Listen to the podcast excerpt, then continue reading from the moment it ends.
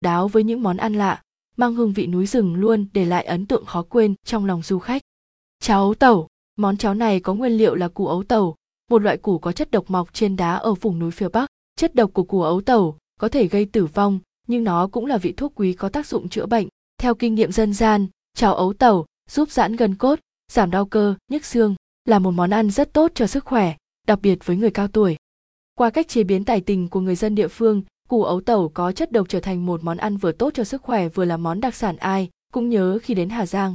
Cháo ấu tẩu có màu nâu đậm, vị bùi và mùi thơm đặc biệt. Đó là mùi thơm của gạo nếp cái hoa vàng trộn với gạo tẻ nấu nhuyễn. Vị bùi của củ ấu ninh nhừ, nước hầm chân giò béo ngậy và mùi thơm gia vị. Thịt trâu gác bếp, đây là một món ăn truyền thống của người thái đen. Giống như các tỉnh vùng núi phía bắc, thịt trâu gác bếp là món ăn phổ biến ở hà giang. Sau khi được tẩm gia vị, ớt, gừng và mắc khén, những thớ thịt trâu to dài được hun khói và xiên vào que to treo trên gác bếp. Sau một thời gian, miếng thịt trâu khô lại, có vị ngọt đậm đà cùng hương vị đặc trưng. Thịt trâu gác bếp ăn vừa lạ, vừa ngon mà không có chất bảo quản. Món ăn này rất được lòng du khách khi đến hà giang.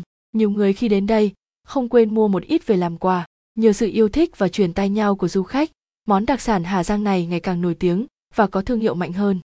Lợn cắp nách, lai giữa lợn rừng và lợn mường, lợn cắp nách trông khá nhỏ, khi bắt được người dân kẹp chọn ở nách nên có tên gọi như vậy.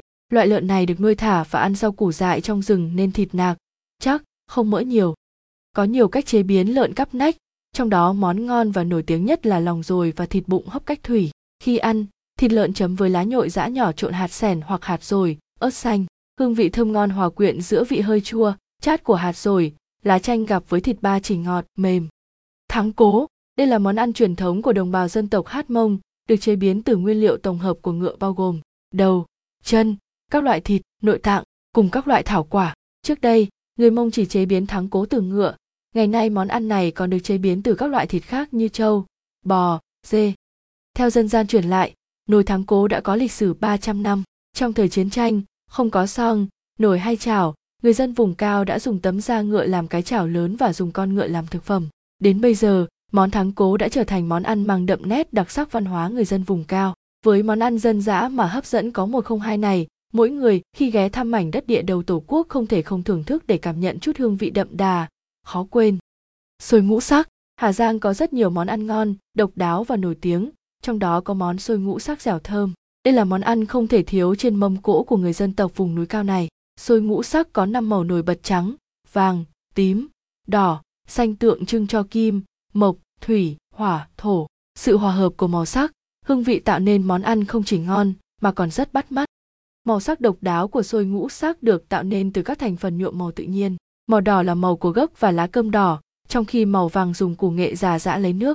Màu xanh từ lá gừng, lá cơm sôi xanh, hoặc vỏ măng đắng, bưởi hay lá cây ba soi đốt lấy cho ngâm với nước có pha vôi. Còn màu tím dùng lá cơm đen hoặc lá cây sao sao.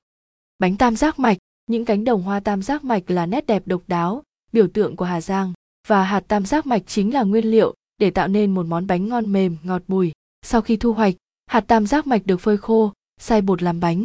Bột tam giác mạch không quá mướt mát như bột gạo mà thoáng vị bùi, chút hăng đặc trưng của cây rừng. Theo dinh vn.